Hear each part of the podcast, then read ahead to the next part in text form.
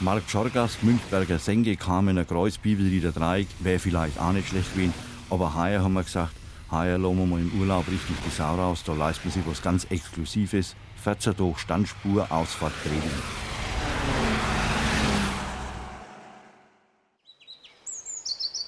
Der Brunnenbach im Kaisinger Tal.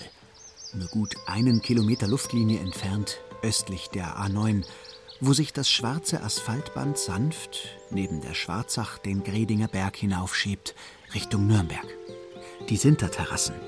Ein Geotop aus Überläufen, bizarren kleinen Becken, in denen sich das klare Wasser sammelt, bis es treppab weitergeht. In barocken Fassungen oder nur leicht geschwungenen Kalktuffbahnen. Kaskaden kleiner Wasserbassins, fragile Baukunstwerke der Natur. Es könnte ein Lehrpfad für japanische Gartenkünstler sein. Alles im Bonsai-Format mit Wasserfällen, Quellmoosen und Starknervmoosen, Sumpflappenfahnen, Schlehen, alten Hohlhölzern und Baumstümpfen. Eine wildromantische Feenlandschaft, ein Geschenk des Jurakalksteins, in dessen unterirdischem System sich das Wasser mit Kalk anreichert und ihn dann, in Verbindung mit Sauerstoff, im Freien absetzt. Ach, der Lärm hat mich noch nie gestört. Für mich war der Lärm immer Musik. Die heute 72.000 krachend laut an Greding vorbeidonnernden Kraftfahrzeuge pro Tag gab es 1945 noch nicht, als Irmgard Heintl am 1. Oktober die erste private Autobahnraststätte Deutschlands gründete. Als Frau. Alleinstehend. Drei Kinder musste sie durchbringen. Ihr Mann war kurz vor Kriegsende gefallen. Ein Traum vom Geld, das auf der Straße liege, brachte sie auf eine geniale Idee. Und eine alte Baubaracke an der Gredinger Ausfahrt gab es auch. Dann habe ich eben erstmal die Bude ausgeräumt und habe sie für meine Zwecke hergerichtet. Und dann war diese kleine Bretterbude bestückt mit vier Tischen und 16 Stühlen und eine Küche oder dergleichen gab es nicht, sondern in der Ecke ein kleines Wandbrett, auf dem ein Spirituskocher stand. Gerade mal ein Auto kam damals auf 75 Einwohner. Heintl wurde belächelt, als sie täglich von Greding zur Autobahn hinaufradelte. Bald wurde die Holzbaracke zu klein für die gewachsene Autobahnfamilie und die Mutter der Autobahn, wie man sie später nannte, suchte sich ein neues Projekt. So entstand im Lauf der Jahrzehnte das Heintl-Imperium. Aus der resoluten Nachkriegspionierin wurde eine erfolgreiche Unternehmerin, die 50 Jahre lang bis zu ihrem 78. Geburtstag mehrere Raststätten leitete. Heute gehören die Raststätten meist zu Konzernen und tragen alle den gleich langweiligen Look. Parkplatz, Tankstelle, Toilettenanlage, Fastfood-Restaurant, Container für den Verpackungsmüll. Von diesen gesichtslosen Monstern hat Greding gleich zwei. Aber wer dort hält, wird im Osten magisch von einer Kirche angezogen, die am höchsten Punkt über Greding wacht, die romanische Martinsbasilika. Und wandert das Auge am Horizont weiter, wiederholt sich der Spitzhelm des Kirchturms in kleinerer Ausführung 21 Mal rund um die Altstadt. Wie kleine Bleistiftspitzen ragen sie aus der Stadtmauer in den Himmel, kleine Luginslands, die von der wechselvollen Geschichte und fremden Begehrlichkeiten in der Region erzählen. Jetzt sollte der Autofahrer die Gredinger Ausfahrt nehmen und über die Schwarzachbrücke in die mittelalterliche Kleinstadt fahren. Denn die wahren Abenteuer liegen pfeilgrad neben der Autobahn. Was man hier sieht, ist natürlich die lange Siedlungskontinuität, die bei uns in der Gemeinde nachweisbar ist. Und das ist schon eine Besonderheit. Also wir haben erste Siedlungsspuren sogar aus der Zeit um 10.000 vor Christus. Die sieht man am Euerwanger Bühl. Erzählt die Gredinger Historikerin Bettina Kempf vom Archäologischen Museum. Überall auf dem 100 Quadratkilometer großen Areal mit 23 Ortschaften findet sich historisches Erbe. Allein 155 Bau- und 148 Bodendenkmäler sind auf dem Gemeindegebiet verzeichnet. Unzählige schlummern noch unter der Erde. Bürgermeister Manfred Preischl. Also wir stellen fest, dass es bei uns scheinbar schon immer schön war. Dementsprechend früher auch schon viele da waren und die einiges dann da lassen haben, das man jetzt versucht wieder zu finden. In der Neubausiedlung Distelfeld 2 etwa am südöstlichen Stadtrand darf ohne Denkmalschutz nicht tiefer als 20 cm gegraben werden. Auf Siedlungen von vor über 12.000 Jahren entsteht heute ein neuer Stadtteil. Die Bauherren werben mit Gredings Altstadt und lassen im Freestyle ein Sammelsurium aus Baustilen zu. Häuser mit drei Meter tiefen Balkonen auf Rundsäulen gestützt, ein- oder zweiteilige Fenster, Stahltüren mit eingezogenen Glasschlitzen. Fehlt nur noch ein Toskana-Haus mitten in der fränkischen Landschaft. Die Altstadt hätte einen Ensembleschutz auch außerhalb der Stadtmauern verdient. Innerhalb der Stadtmauer scheint die Zeit stehen geblieben zu sein. Kleine Gärten schmiegen sich an ihr entlang, davor Bürgerhäuser. Efeu rankt sich hoch, in kleinen Steinnischen hat sich Zimbelkraut eingenistet. Achtsam wurde sie jahrhundertelang instand gehalten. Nicht immer konnte sie ihre Bürger beschützen. Im Bauernkrieg wurde Greding geplündert. Zweimal fielen die Schweden ein, mordeten, erpressten Schutzgelder, brannten das Rathaus und die Distelmühle nieder. Dreimal wütete die Pest. Dann, 1770, die große Hungersnot wie überall in Europa. 1796 kamen die Franzosen. Wenn ich Ihnen unseren Höbi vorstellen darf, hier ist er. Der Merowinger aus dem 7. Jahrhundert steht einem in einer lebensgroßen Nachbildung Aug in Aug gegenüber, mit Pfeil und Bogen, wachem Blick. Schweineripperl legten ihm die Hinterbliebenen als Wegzehrung ins Jenseits mit ins Grab. Als in den 1990er Jahren beim Bau der ICE-Trasse tausend vorchristlicher Grabstätten in Großhöbing gefunden wurden, beschloss die Gemeinde, das ehemalige Gasthaus zur Post, das protzig stufengiebelig am Marktplatz steht, größer als das Rathaus, zum Museum umzubauen. Mammutzähne, Goldfibeln, Werkzeuge, Hütten und Feuerstellen aus der Jungsteinzeit kann man im Archäologiemuseum bestaunen und sich ein Bild machen vom Leben unserer Vorfahren. Von einem grausamen Überfall, von Blutrache oder Meuchelmord erzählt der europaweit einzigartige Fund eines Fürstengrabs. Zwei Grabkammern mit fünf Kriegern, die sich im Tod an der Hand halten, so wurden sie von ihrem Stamm vor 1400 Jahren beerdigt. Sie liegen als nachgebildete Figurinen im größten Raum des Museums. Durch die Dachfenster fällt Licht auf die Augenlider. Ein bizarres Licht- und Schattenspiel lässt sie fast lebendig erscheinen. Also unser Fürst von Großhöbing war höchstwahrscheinlich Gefolgsmann des Herzogs von Bayern und hat hier vor Ort im Grenzgebiet zwischen Bayern und Franken die herzoglichen Rechte wahrgenommen. Und es ist anzunehmen, dass es auch zu einem Scharmützel im Grenzgebiet eventuell mit den Franken kam. Und dieses Scharmützel kann dafür verantwortlich sein, dass der Fürst und seine vier Begleiter um das Jahr 720 sehr gewaltsam zu Tode kamen. Dass die Bajovaren tapfer kämpften und ihren Mördern ordentlich zusetzten, bezeugen die abgehackten Finger, die den fünf Kriegern als Trophäen ins Grab gelegt wurden.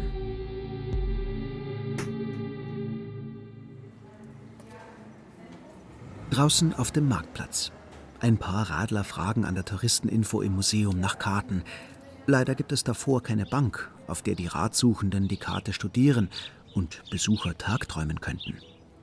Das fürstbischöfliche barocke Jagdschloss gegenüber zeugt von der einstigen Betriebsamkeit, als die Kutschen der Eichstätter Jagdgesellschaft Sommer für Sommer rumpelnd vom Fürstentor heraufratterten und samt Personal die Stadt bevölkerten.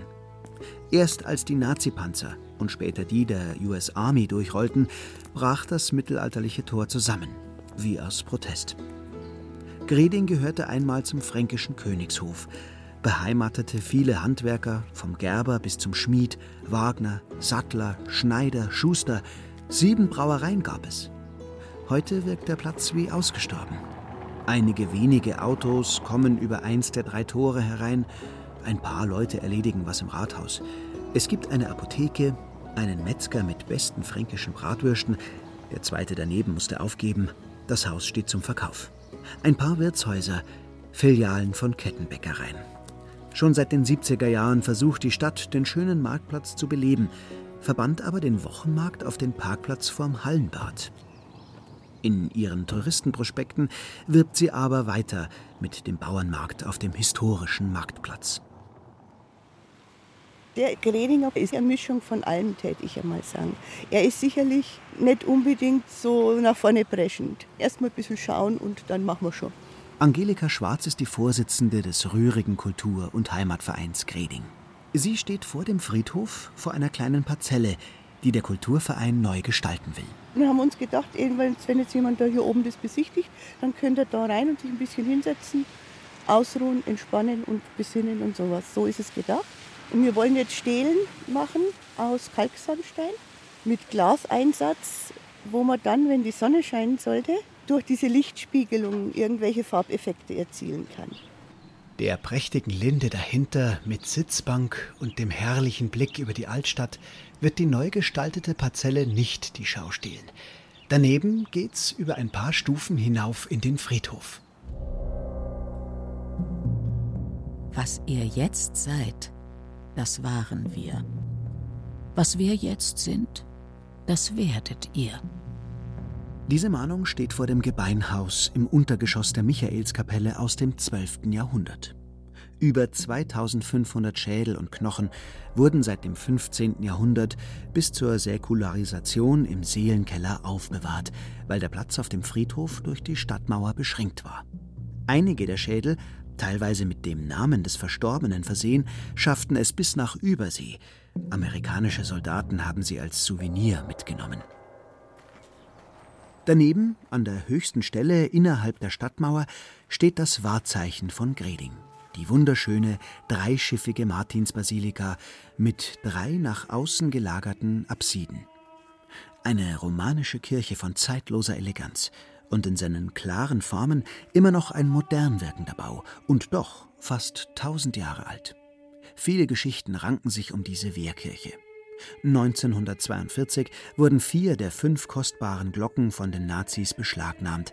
Aber wie durch ein Wunder kamen sie 1947 aus der Hamburger Metallschmelze wieder zurück.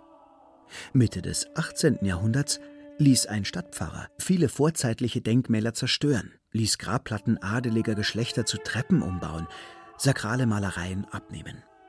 Ein Bauer der die Kirche nach der Säkularisation kaufte, machte daraus einen Stall und ließ alle romanischen Wandmalereien mit Kalk übertünchen, die erst 1907 wieder freigelegt wurden.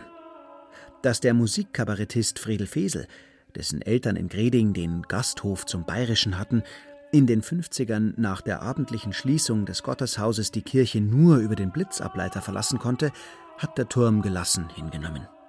Doch manche Umbauten und Erweiterungen des Kirchenschiffes im Laufe der Jahrhunderte machen sich jetzt bemerkbar. Aus drei Dächern über den drei Schiffen wurde ein einziges, und das viel zu schwere Teil bricht jetzt der Kirche fast das Genick. Noch thront sie unverdrossen über der Stadt, mit einigen Rissen zwar, aber eine Renovierung ist geplant. Von der Kirche aus fällt einem in der Ferne wieder die alte denkmalgeschützte Distelmühle ins Auge. 1910 wurden auf ihrem Gelände zwei keltische Hütten mit Werkzeugen und Pfählen ausgegraben, die die prähistorische Staatssammlung in München requirierte. Die heutigen Besitzer lassen den hohen Mühlenbau und das fachwerkgiebelige Müllnerhaus aus dem 17. Jahrhundert verfallen. Verwahrlost steht sie da. Eingeschlagene Scheiben, halb zerfetzte Vorhänge wehen traurig in den Fenstern. Nicht weit weg die Kaisinger Sinterterrassen, Dort gibt es keine Einkehrmöglichkeit. Vielleicht wäre das eine Zukunft für die Mühle, die 400 Jahre lang ihre Aufgabe erfüllte. Früher haben wir in der Distelmühle unser Müll geholt. Das Getreide runtergefahren mit den Ochsen. So, fällt euch. Ja, und dann habe ich auch immer Haarschlachtung gemacht bei denen drunten. Was halt, ja. Hans Gmelch, daheim im beschaulichen Heimbach auf der anderen Seite der Autobahn. Vor knapp 130 Jahren kaufte seine Familie hier in dem abgeschiedenen Waldtal ein leerstehendes Mühlen- und Gastwirtsanwesen. Ein Geheimtipp für alle, die sich nicht gern im Pulk durch die Ferienregion Naturpark Altmühltal bewegen wollen. Der verschmitzte 85-Jährige kennt alle Geschichten der Gemeinde. So war er auch ein sprudelnder Quell für den Gredinger Stadtchronisten Ottokar Wagner, der seinem Freund nicht nur ein Gedicht widmete. Am Waldhang, im Tale gelegen, weiß ich eine Schenke vertraut. Dort, unter Büschen und Bäumen, auf einem lauschigen Platz, da kannst du die Stunden verträumen, denn die Welt, sie ist dort ein Schatz. Der Wirt, jener alte Getreue, schenkt ein von dem labenden Trunk. setzt sich, um den Gast zu betreuen, blickt rückwärts und wird wieder jung. Gar viel weiß er zu erzählen. Wenn wir unser 100-jähriges Jubiläum gefeiert haben, hat er mit viel beigetragen, schriftlich und beratend. Er war Jäger und Fischer und ein guter Mensch, muss man echt sagen. Hans Gmelch erzählt von den tausend Fledermäusen, die im Dachstuhl der gegenüberliegenden Pfarrkirche wohnen, von den Feuersalamandern an den Waldhängen, von den vielen Orchideenarten, die es auf dem Wanderweg nach Greding hinüber gibt. Im Gasthof Gmelch den er zusammen mit seinem Sohn führt, gibt es selbstverständlich hausgemachte Würst mit ordentlich Majoran und Piment, Forellen und Karpfen aus dem eigenen Weiher. So richtig mit Abschluss gelernt hat er nix. Sie waren ja 16 Kinder. Können tut er aber alles. Selbstverständlich auch Brot backen. Das ist Tradition. Seine Großeltern haben das auch schon gemacht. Was mich wundert, aber doppelt gebacken, was meinen Sie denn damit? Weiß ich nicht. Ich sage, das ist einmal gescheit bauen, das langt auch. Jeden Tag das braucht raus und dann nochmal rein. Das ist der Und natürlich kennt Hans Gmelch die Gredinger Mehlbeere, jenen Baum, den es weltweit nur hier gibt, gleich ums Eck an den Hängen des Pfaffenbergs. Mehlbeerenspezialist ist der Diplombiologe Norbert Meyer, der in seinem Garten viele Sorten stehen hat. Die Mehlbeere gehört zu den Rosengewächsen, aber von Duft keine Spur. Wenn man sie im Garten hat, stellt man fest, die stinken die haben die Duftstoffe drin, die vergammelnder Fisch erzeugt. Aber die locken damit halt ihre pollenfressenden Käfer an. Und wenn die auf dem fünften Baum sind, dann haben sie da die ganzen Bäume im Zwischenbereich bestäubt. Und so fretten sich die halt durch den Jura und wenn 10.000 Jahre rum sind, dann haben sie da Areal. Bevorzugt auf Muschelkalk wachsen diese Bäume, die viel Licht brauchen und nicht von anderen Bäumen überwuchert werden dürfen. Das Holz ist ziemlich wertvoll. Es ist übrigens Edelholz. Die traditionelle Bewirtschaftung von diesen Wuchsarten, die ist nicht dazu geeignet, dass man bei uns traditionell Wertholz draus gewinnt. Das wissen die Leute nicht. Und dann haben sie halt 100 Jahre später keinen Baum, der 10.000 Euro liefert, sondern dann haben sie halt Brennholz. Keine drei Kilometer nordwestlich vom Gasthof Gmelch liegt, versteckt auf 500 Metern Höhe des Weißen Jura, wieder eine Seltenheit. Das denkmalgeschützte Bleimer Schloss – das der Kieferorthopäde Harald Eberhard zu einem Weingut umgestaltet hat. Als dem Hobbywinzer seine Frau zu Weihnachten ein Buch schenkte über das Weinanbaugebiet Burgund, las er etwas von Muschelkalk, der die Wärme hält und dem Wein eine gewisse Frische und Klarheit verleiht. Dann haben wir hier von der LWG Landesanstalt ein Bodengutachten machen lassen, also komplett Bewertung. Ist diese Gegend für Weinbau geeignet? Und dann kam raus, bester Boden, Muschelkalk, brauchen ja 10% Humusanteil. So kam ihm die Idee, es hier mit einem Weingut zu probieren. Viele dachten, der spinnt. Aber heuer wird es die erste Ernte geben und es schaut vielversprechend aus. Hier ist permanenter Wind. Der Wind trocknet die Beeren ab und im Sommer ist hier richtig knackig heiß hier oben. Man hat jetzt hier das Klima wie in Burgund oder in Italien vor 40 Jahren. Ja, und entscheidend ist ja für die Qualität des Weines, sind ja die langen Sommerabend nach hinten raus. Am Schluss bekommen die das Bouquet, die Reife. Das ist das, was man braucht. Und auch das denkmalgeschützte Schloss und die Wirtschaftsgebäude, die auf einer mittelalterlichen Burg stehen, sollen renoviert werden.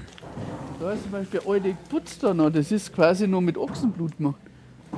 Und da ist ja hinten noch viel interessanter, da ist vom alten Burg ist der Schlosskeller noch da. Das ist der Originalrittersaal, acht Meter hoch, eine richtige Kuppel. In dem nächsten Bauabschnitt geht man dann einmal ganz nach unten. Da unten sind noch Gewölbe, da wissen wir noch gar nicht, was das ist. Wenn man in der Gemeinde Greding gräbt, findet man immer etwas. Jedenfalls hat das neue Weingut Bleimer Schloss schon die Bio-Zertifizierung und in gut einem halben Jahr wird der erste Spätburgunder zu verkosten sein im renovierten Weinstadel, eine neue schöne Einkehr auf dem Wanderweg Nürnberg-Altmühltal. Das nächste Abenteuer abseits der Autobahn. Kaukasische Ovtcharkas von der Einöde Ziegler in einem denkmalgeschützten Gehöft ein paar hundert Meter südlich von Euerbang. Unser äh, Rüdi sitzt im Auto, weil der darf sich nicht reinlassen. Seit 25 Jahren leben Maria und Franz Peters auf dem Zieglerhof mit kaukasischen Ovtcharkas. Also wenn Sie unserem Charlie irgendwas zum Fressen hier halten, dann machen Sie sie total verdächtig. Prächtige, imposante Tiere, etwa tischhoch. Auf den Hund gekommen sind beide auf einer langen Reise durch die Türkei, wo sie Herdenschutzhunde bei ihrer Arbeit beobachten konnten, was sie mächtig beeindruckt hat. Seit 1997 sind sie in der VDH-Züchterliste eingetragen. Der erste Wurf ihrer Hündin Akana vom Germanenpfad brachte acht Welpen. Das war dann wirklich eine sehr, sehr intensive Zeit. Da haben wir zeitweise sogar mal sechs Kaukasen gehabt, also ein richtiges Rudel. Und es war wunderschön. Da ist ja ziemlich zugegangen, weil also wir haben offene Rudelhaltung, also wir haben die nicht auseinandergesperrt. Und da gibt es natürlich dann schon immer mal wieder Rangeleien und da wird dann schon auch wieder ein bisschen auskraft, wer dann die Vormachtstellung hat. Aber gut, damit muss man leben und damit muss man auch umgehen können. Ungern lassen sich die Kaukasen etwas befehlen, was ihnen nicht sinnvoll erscheint. Es gibt klare Regeln, aber mehr nicht. Sie denken sehr, sehr selbstständig. selbstständig, hinterfragen eigentlich jedes Kommando in Anführungsstrichen. Also es kommt erst immer der Blick, ist das jetzt sinnvoll? Weiß noch nicht genau, wie ich das mache. Und sie platzieren sich auch immer wunderbar, also immer an strategisch günstigen Punkten, dass man einen Überblick hat. Ne? Also aus Kaukasensicht kehrt eigentlich das bis Wissen. da oben zum Horizont uns. Da zu uns. sehen die alles. Und wenn sich da oben was bewegt, dann wird das schon gemeldet. Als Maria und Franz Peters vor 35 Jahren den Zieglerhof kauften, war alles rundherum Ackerland, das sie mit ihren Schafen zu Grünland umwandelten. Ihre Kaukasen sind für sie unverzichtbare Lebenspartner. Für die Nebenerwerbsbauern ein paar hundert Meter weiter oben in Euerwang, für Johann und Johannes Götz, kämen Herdenschutzhunde niemals in Frage. Herdenschutzhunde habe ich nicht, weil das ist nicht ideal, meine ich. Ich habe Angst, wenn da ein Fußgänger oder irgendwas, bis halt einmal was vorkommt und dann. Ja, man weiß ja selber, ein Hund ist unberechenbar, einmal so und da kann ruhig was passieren. Also, und auch wenn einer umkommt oder irgendwas passiert, dann können wir aufhören. Die Familie hat 120 Merino-Schafe in Koppelhaltung, mit denen sie den Euerwanger Bühl bewirtschaftet.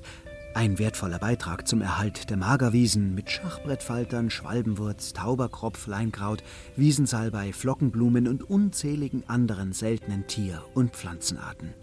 Doch Schafhalter und Schafhüter gibt es fast keine mehr auf dem Gredinger Gemeindegebiet. Johannes Götz will die Schafhaltung seines Vaters fortführen, weil er damit aufgewachsen ist. Ganz anders schaut es bei dem Euerwanger Bäckermeister Johann Schneider aus. Wenn er und seine Frau aufhören, gibt es im Ort keinen Bäcker mehr. Mit seinem handgemachten Brotsortiment trägt er zur deutschen Brotkultur bei, die seit 2014 zum immateriellen Kulturerbe der UNESCO gehört. Hier haben die Brezen und Semmeln noch ein Gesicht, und in sein Brot kommen keine Treibmittel und keine Hefe. Roggenmehl, dunkle Typen, dunkles Weizenmehl, dann natürlich Salz, Sauerteig und meine Gewürze, Anis und Fenchel im Ganzen und ein gemahlenes Brotgewürz. Johann Schneider arbeitet vor allem auf Bestellung und fährt sein Brot im Umkreis von 10 Kilometern täglich auf einer anderen Route aus. Roggenbrot, ja, dunkles, kräftiges Brot, das hält leicht 8, 10 Tage frisch. Früher haben sie auch nicht öfters backen. Da hat das Brot auch mindestens vier Wochen halten müssen. Je nach Alter vom Brot sind die Scheiben halt immer dünner geworden, die Wurst dafür dicker. Aber es hat halten müssen.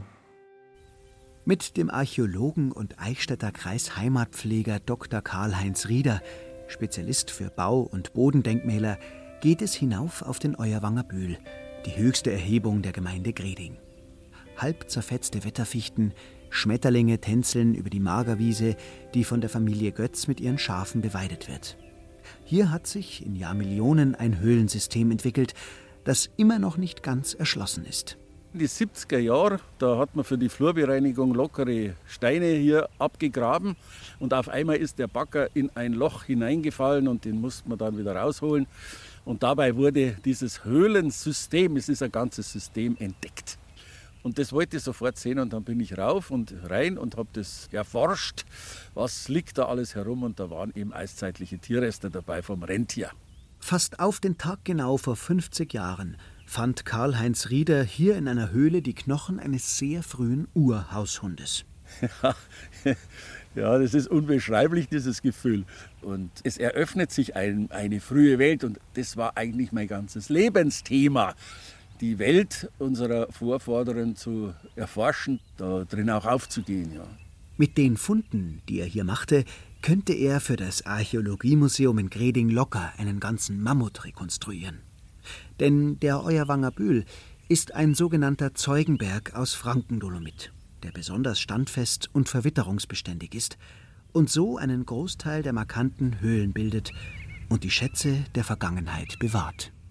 Wenn man hier den Euerwanger Bühl besucht, hat man einen wunderbaren Blick hinaus in den Westen, auch wenn der heute ein bisschen versteuert ist durch die Windräder. Aber man kann hier unglaubliche Sonnenuntergänge erleben und sich freuen und nicht nur hineinschauen in die Landschaft, sondern auch hinein in die eigene Seele und in die Geschichte des Menschen, wenn man dafür empfänglich ist.